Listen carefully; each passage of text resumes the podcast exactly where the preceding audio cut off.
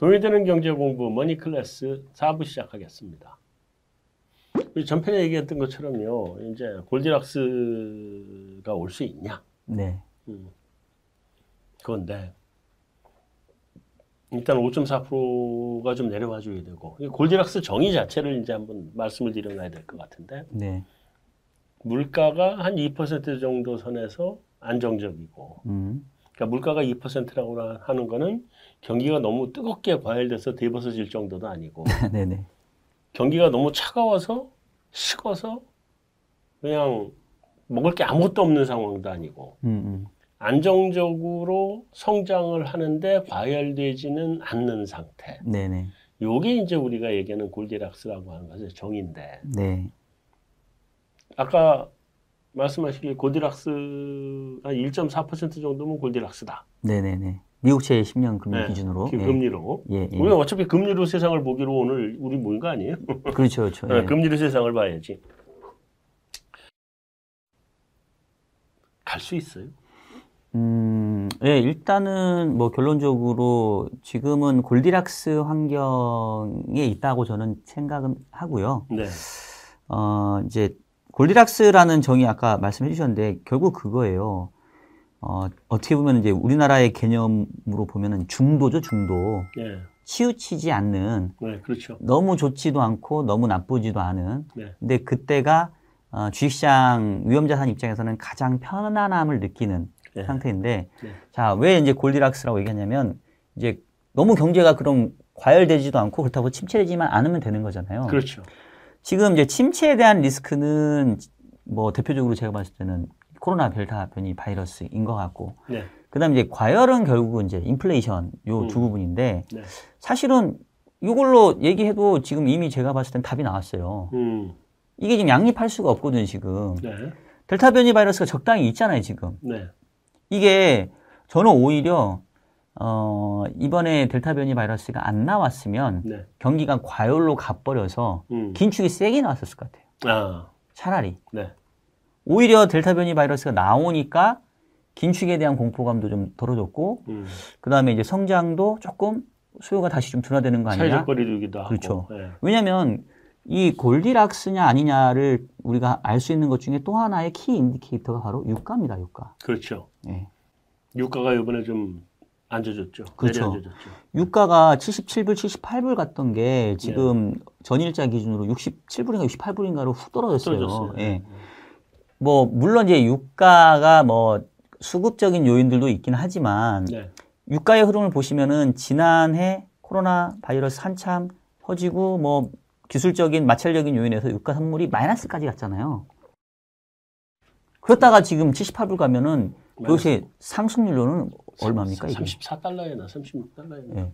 평균으로는 아마 한 20불 정도였던 것 같고 네. 마이너스는 그 빼고 네. 20불 갔던 게 78불, 80불 거의 갔으면 음. 거의 3, 4배 난 거잖아요. 맞죠. 예. 음. 근데 그게 다시 이제 60불 떨어졌다는 얘기 뭐냐면 유가가 70불 대 80불 대 갔었을 때는 정말로 글로벌리 수요가 세게 나오면서 네.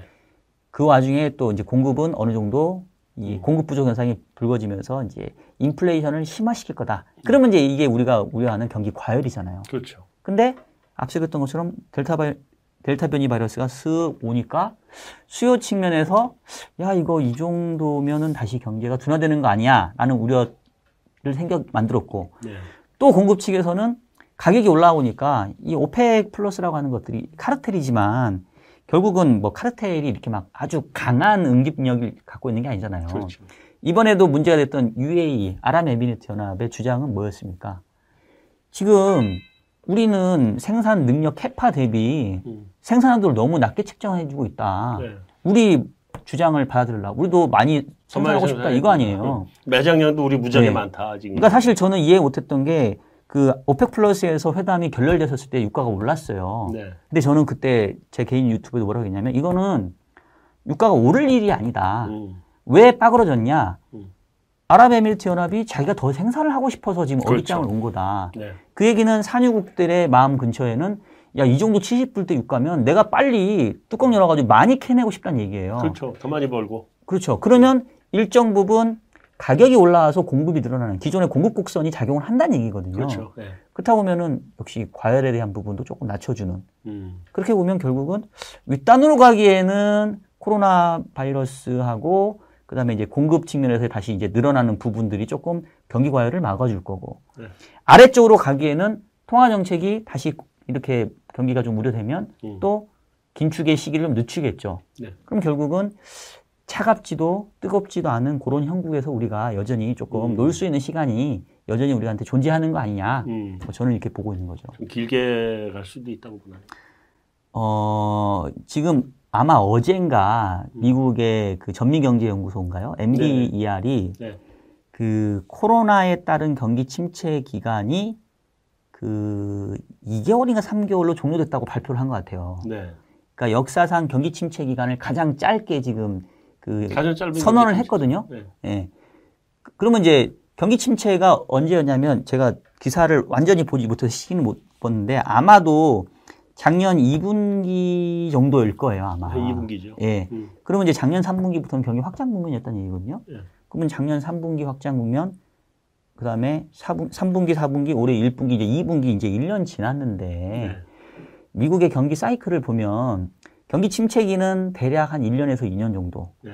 경기 확장기는 가장 길었었을 때가 이 코로나 이전 사이클인데 120개월, 120개. 10년이었어요. 음. 근데 우리 이제 1년 지났잖아요. 음.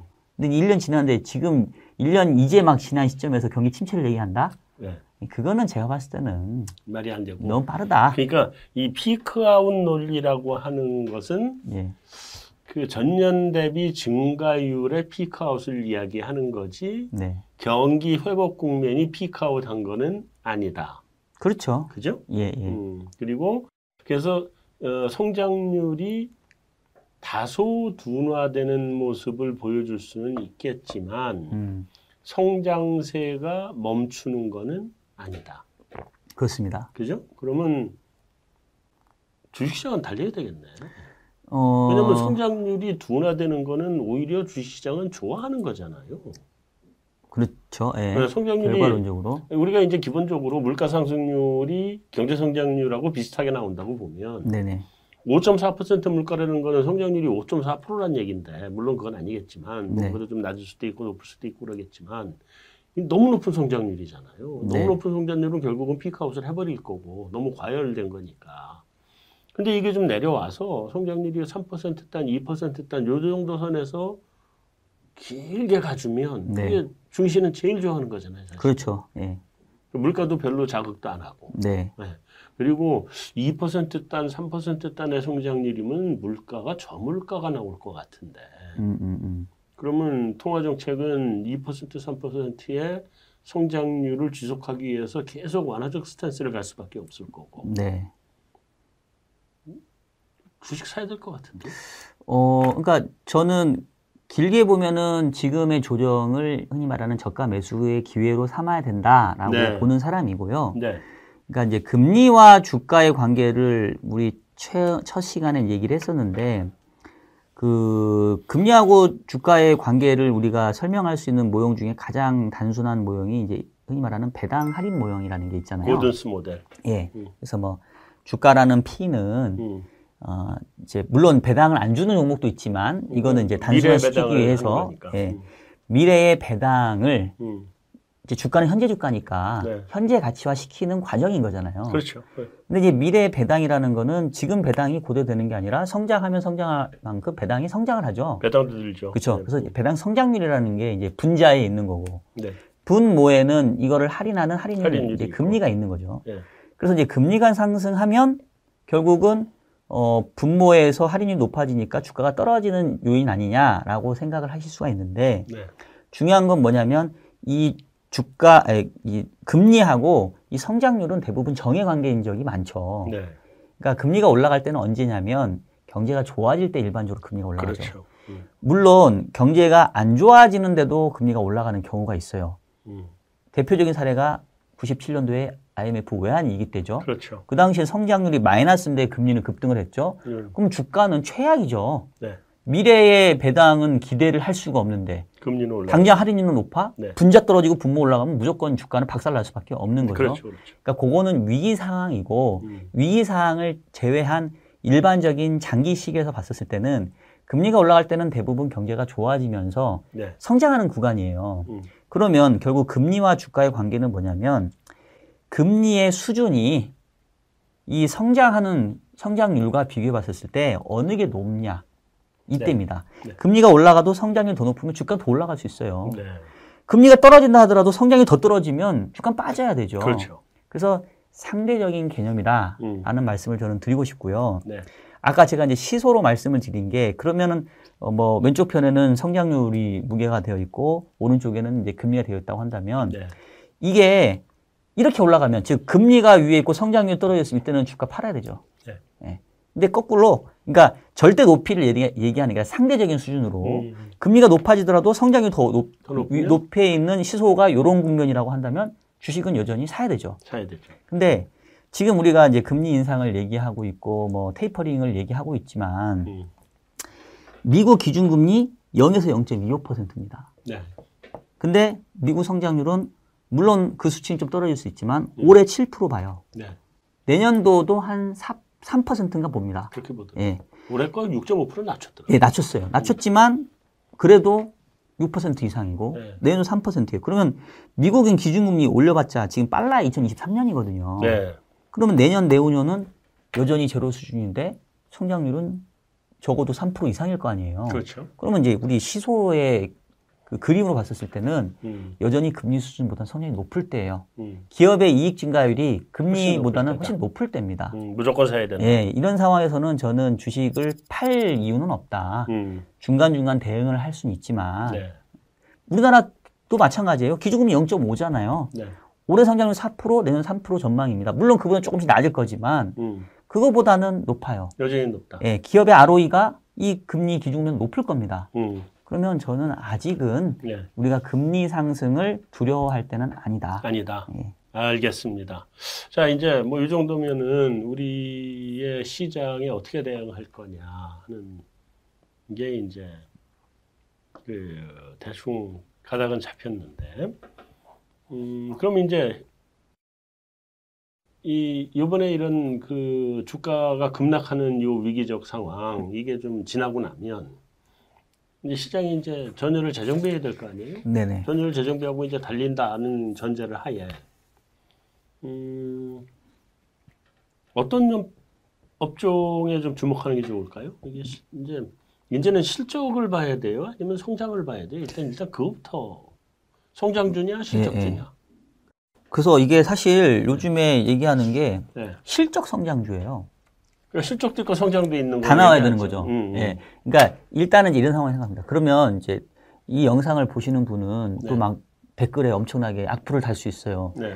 뭔 얘기 하는 거냐? 금리가 음. 올라가는데 뭐 음. 주가가 더 한다고 뭐저 무식한 얘기 하네 이럴 수 있는데 네. 환경은 이제 그거는 있죠. 이 차이는 있죠. 옛날에는 그 과잉 유동성 상황일 때는 일종의 네. 수조에 막 물을 엄청 때려 부어 거잖아요. 수영장에 물을 엄청 때려 부어 준 거죠. 그러면 이제 모든 사람이 이렇게 목만 내밀고 있을 거란 말이에요. 네. 그러니까 수영복을 입은 사람도 있고 수영복을 안 입은 사람도 있고 누군가는 수영복을 빵꾸난 사람 빵꾸난 수영복을 입은 사람도 있고 근데 구, 구분이 안 돼요. 네. 그냥 다들 그냥 좋아 보여 얼굴만 보니까. 네. 근데 이제 유동성을 쭉 이제 더 공급을 안 하고 흡수를 하려고 한다는 얘기는 물을 빼면 물이 조금씩 이제 내려갈 거란 말이에요. 예, 예. 그러면 이제 누가 수영복을 입었고 안 입었고 누구 수영복이 좋은지 아- 안 좋은지가 음. 구분이 되는 세상이 되는 거죠. 그렇죠. 그동안의 자산 시장은 뭐 속된 말로 개나 소나 멍멍이나 야옹이나 다 올랐다면 네. 지금은 이제 정말로 좋은 놈만 가는 시장이 되는 거예요. 네. 그래서 이제 옥석을 가려야 되는 거고 음. 예전에는 그 기준을 크게 보면 이제 가치 주냐, 음. 성장 주냐, 네. 뭐 대형 주냐, 중소형주냐 이렇게 이분법으로 나눴다고 한다면 지금은 이제 그렇게 구분하면 안 됩니다. 음. 철저하게 좋은 놈을 찾아야 돼요. 네. 가치 중에서도 실적이 나오는 애들이 좋은 거고요. 네. 성장주 중에서도 실적이 안 나오는 놈은 안 좋은 안 거예요. 되는 거고. 음. 네. 그런 의미에서 실적 성장. 그래서 지금은 이제 실적 성장주를 찾아야 되고 누구든지 실적을 내야 되고 그 실적이 증가할 거라는 믿음을 줘야 된다. 그렇죠, 그렇죠, 아, 뭐든지 관계없이. 그렇죠. 아, 나 실적 성장주라는 게 따로 있는 줄 알았네. 그러니까 뭐 사실 말 만들어내기 나름인데 네, 그런데 네. 또 여기까지만 얘기하면은 그게 뭔데요라고 또 물어볼 수 있잖아요. 물어보겠죠. 예. 그래서 지금 사실 저는 그 제가 좋게 보는 섹터 몇 가지 있어요. 자동차, 네. 뭐 2차 전지, 음. 그다음에 이제 조금 시간이 지나게 되면 나타나는 이제 contact 관련된 음. 뭐 여행, 뭐 서비스 뭐 이런 쪽. 네. 근데 이제 시차로 봤었을 때는 저는 일단은 자동차하고 2차 전지 관련된 거를 이제 뭐 제포트에서는 이제. 탑픽으로 보고 있습니다. 네. 이제 이유는 뭐냐면 아까 이제 반도체에 대해서는 조금 부정적인 말씀을 드렸잖아요. 그러니까 부정적이라기보다는 아직은 타이밍이 조금 음. 뭐가 안 보여. 얘가 좀 보여야 좀할 네. 것 같은데. 근데 자동차하고 2차 전지 같은 경우는 최근에 실질적으로 2차 전지 관련된 종목들은 요 어려운 장에서도 지금 시장이 상당히 강세를 보이고 있어요. 사실 보이고 예. 있죠. 네. 특히 이제 2차 전지 소재주는 더 가고 있습니다, 지금. 네, 네. 왜냐면 이제 예를 들면 뭐 이런 것 같아요. 옛날에 그 미국에서 골드러시가 발생했었을 때 광산이 네. 막 부, 부, 이렇게 활황을 보이고 막 이랬잖아요. 네. 그 당시에 그러면 이제 금광 채굴업자가 돈 벌었냐? 네. 벌었을까요? 금광 채굴업자는 원래 못 벌었고. 못, 못 벌었죠. 누가 돈 리, 벌었죠? 리바이스가 벌었어요. 그렇죠. 청바지 만든 사람이 벌었다는 거 아니에요? 네. 어. 이게 광산 들어가서 안 떨어지는 청바지 입어야 돼서. 그렇죠. 예. 그래서 뜬 게 리바이스예요. 맞아요. 음. 그러니까 이게 참 아이러니한 것처럼. 그래서 네. 결국은 그 업황이 좋아진다고 하면 그 업황의 가, 장 선두주자가 좋을 것 같지만 오히려 거기에서 이제 sub로 하는 애들이 더 좋을 수 있다는 얘기죠. supply chain 상에 있는 애들. 그렇죠. 음. 지금 이제 변하지 않는 확실한 뭔가를 잡는다고 한다면 2050년도에 탄소 배출 제로 목표로 해서 네. 뭐 흔히 말하는 내연기관이 이제 자동차 전기차로 바뀌는 네. 그게 이미 시작이 됐잖아요. 음. 그리고 이제 뭐 우리가 이제 오늘 다- 안 다뤘지만 뭐 EU에서 뭐 탄소 국경세 뭐 한다면서요. 네. 그러니까 결국은 에너지 산업의 혁신은 지금 신재생 에너지 쪽으로 갈 수밖에 없거든요. 지금 수소, 수소 쪽으로 옮겨가고 예. 있어요. 그래서 지금 최근에 그 주식 중에서도 좋은 종목도 보게 되면 신재생 관련된 에너지, 그거에 또 2차 전지 관련된 배터리 관련된 종목들이 지금 주가들이 상당히 좋은 모습을 보여주고 있거든요. 네. 그리고 이제 거기서 보면은 맨 앞단에 있는 애들보다는 그거를 이제 공급을 해주는 소재 관련된 종목들이 상당히 지금 좋은 모습들을 좀 보여주고 음. 네네. 있어요. 그래서 요거는 뭐 양극재니 음극재니 뭐다 그렇죠. 예. 뭐 배터리 뭐 분리막이네 어쨌든. 네, 네, 네. 그러니까 이런 애들은 2차 전지 관련된 경쟁이 치열해지면 치열해질수록 네. 그 업자들은 서로 경쟁을 하겠지만 음. 이 소재를 공급하는 애들은 이놈도 공급해야 되고 저놈도 공급하고 좋아질 거 아니에요. 시장이 커지니까 좋아진다. 네. 그래서 이쪽부터는 제가 봤을 때는 이미 시작을 했고 시작했죠. 그 다음에 이제 여기서 앞단으로 이제 오히려 거꾸로 올라간다. 바텀에서 위쪽으로 음. 그렇게 해서 이제 승기를 잡은 업체들은 이제 주가 가겠죠. 네. 그래서 자동차도 뭐 우리나라 이제 현대기아 차 있긴 하지만 음. 뭐 제가 봤을 때는 우리나라의 수소 전기차의 그 기술력이 뒤떨어지진 않다고 보고 있거든요. 세계 1등이에요, 지금. 예. 뭐 그렇다고 잘 보면 네. 뭐 결과적으로는 이제 쭉 타고 올라가지 않겠냐. 음. 그래서 이제 그쪽 섹터를 저는 지금 뭐 올해 하반기까지 놓고 본다고 한다면 일단은 좀 좋게 보고 있는 상황이고 네. 이게 바로 성장 실적, 실적 성장주죠. 음. 실적 나오면서도 앞으로 성장이 예상이 되는 예. 아, 그런 게 있군요. 자동차, 수소 자동차는 그 얘기야 돼요. 지금 현재에서, 현재 세계에서 수소 자동차를 할 수 있는 거는 네.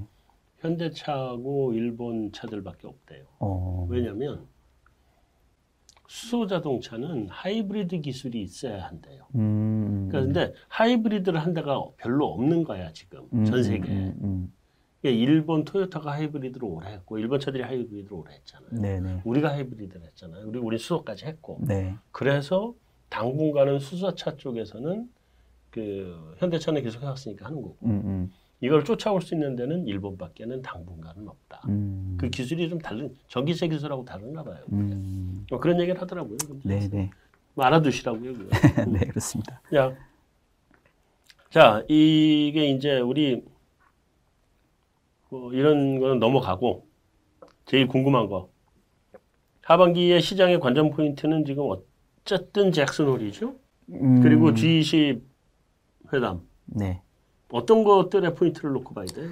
그래서 결국 이제 오늘의 결론은 그겁니다. 이제 일종의 정반합의 음, 모습인데 어, 연초에는 어, 경기가 좋아지면서 인플레가 세게 온다. 그러니까 이제 주가가 막 올랐다가 어 이러니까 긴축이 세게 되는 거 아니야? 이제 주가가 지금 후두둑 떨어졌다가 네. 그러다 보니까 이제 긴축뿐만 아니라 이제 경기까지 경기까지 둔화되는 거 아니야? 음. 이러면서 이제 더 이제 그 안 좋은 쪽으로 갔단 말이에요. 네. 근데 이제 그러면 또 반대 급부로 음. 야 다시 경기에 우려가 커지고 유가도 저거 지금 지금 꺾이고 네. 물가 지표도 지금 6월 7월 고점 치고 내려온다고 하면 통화 정책도 다시 야 이런 상황이면 우리가 또 역시 긴축 서두르지 않는 게 맞네. 네. 어, 뭐 테이퍼링도 그렇게 막 이렇게 막 초반부터 이렇게 아주 빡세게 할 건 아니네. 음. 뭐 이런 얘기들이 나오기 시작하면 그럼 시장은 또 다시 아까 얘기했던 골디락스의 여전히 안에 있구나라는 안도감을 가질 거거든요. 네. 그, 그렇다고 보면 이제 지금은 결국 우리가 봐야 되는 가장 큰 주요 변수는 통화 정책의 대응이죠. 음. 최근에 경기에 대한 우려가 커지고 음. 델타 변이에 대한 우려가 커지고 이런 부분에 그렇죠. 대해서 물가가 지금 높지만 여전히 일시적입니다. 음. 유가도 지금 꺾이고 있지 않습니까? 네. 그래서 우리 테이퍼링 시기 조금은 조절할 수 있습니다. 조절할 수 있겠다. 한국은행도 금리 인상 뭐 하려고 하긴 하- 하겠지만 뭐 이거를 여전히 완화적인 수준에서만 하는 겁니다. 음. 뭐 이제 이런 그런 어떤 시장을 다독인 얘기들이 나오면 음. 저는 그땐 다시 또 주식이 좋다. 반등하는 시기가 될 거다. 음. 그러니까 그거를 그 주식시장 참가자들이 충분히 안도할 수 있는 정도의 확실한 시그널을 주려면 이제 주요 이벤트들이 있어야 되잖아요. 그렇죠. 그러니까 이제 7월 FMC도 봐야 되고 8월 잭슨홀 미팅이 이제 모든 중앙은행 관계자 모이니까 봐야 그때가 돼요. 중요한 거고. 네. 특히나 이제 9월 FMC가 점도표를 찍히잖아요. 네, 그렇죠. 지금 이제 6월 달 점도표에서 금리 인상 시점이 땡겨지면서 사실은 그때부터 어떻게 보면 주시장도 조정이 시작된 거예요. 그렇죠. 지금. 네. 예. 그래서 그 전도표에서 땡겨준 거 보고 이게 예. 좀안 좋다 이렇게 생각을 했었는데. 근데 막말로 9월 FMC 가가지고 연준 위원들이 보기에 다시 늦을 수도 있죠. 왜? 그렇죠. 전도표 없어질 수도 있어. 응. 그러면 이제 확실하게 어 음. 그러네 음. 이 통화 정책이라는 게 상당히 유연하네 음. 라는 안도감이 생기면 원래 굉장히 안- 유연하잖아요. 그리고 통화 정책이. 그래서 그게 확인된다면 저는 분명히 시장은 다시 갈 수 있다고 보기 때문에 네. 뭐 그런 이벤트를 지켜볼 수밖에 없지 않겠냐 그럼 싶습니다. 이제 연준하고 관련된 이벤트들, 그러니까 뭐 7월, 예. 그다음에 8월에 잭슨홀, 그다음에 9월, 그그 사이에 우리 한국은행, 네, 뭐 이런 것들 이제 통화 정책의 스탠스가 어떻게 나오는지를 한번 좀 보고, 그다음에 G20 정상회담에서는 주요국이 아직까지도 공조 체제를 유지하고 네, 뭐, 뭐 세금이랬든 세금 문제 이제 공조하겠다는 거잖아요. 네, 네. 그런 거 공조, 재정 정책 공조 이런 게 잘 나오는지 한번 지켜보고, 네, 뭐 그런 정도가 앞으로 우리 시장을 결정하는 중요한 포인트가 되겠네요. 네, 그렇습니다. 네, 뭐 아무래도 우리 주식 시장 아직까지 그 엄마가 떠먹여주는 밥을 먹는 시장이기 때문에 그리고 뭐 사실은 영원히 엄마가 떠먹여주는 밥을 먹는 시장이죠. 엄마가 밥을 처음에 많이 주다가 나중에 너 독립해 그러면서 밥- 밥을 좀 줄여가는 지금 시기가 온 거긴 한데 네, 근데 여전히 밥을 주잖아요, 그래도. 그래서 이런 시기에 와 있는데 그요 시, 이런 시기가 될수록 그 어느 때보다 연준이나 우리 한국은행 이런 중앙은행들이 가장 중요한 시기에 도달해 와 있다. 그래서 앞으로 계속 그 주식 투자를 뭐 안 하실 거 아니니까 계속 하신다고 보면 어, 연준, 한국은행, 또 G20 정상회담, 또 G20 재무장관 회의 이런 이벤트들을 지켜보면서 그러면서 바- 투자의 방향을 설정하시면 좋을 것 같습니다. 여기까지 오늘, 시- 어, 오늘 코너 마치도록 하겠습니다.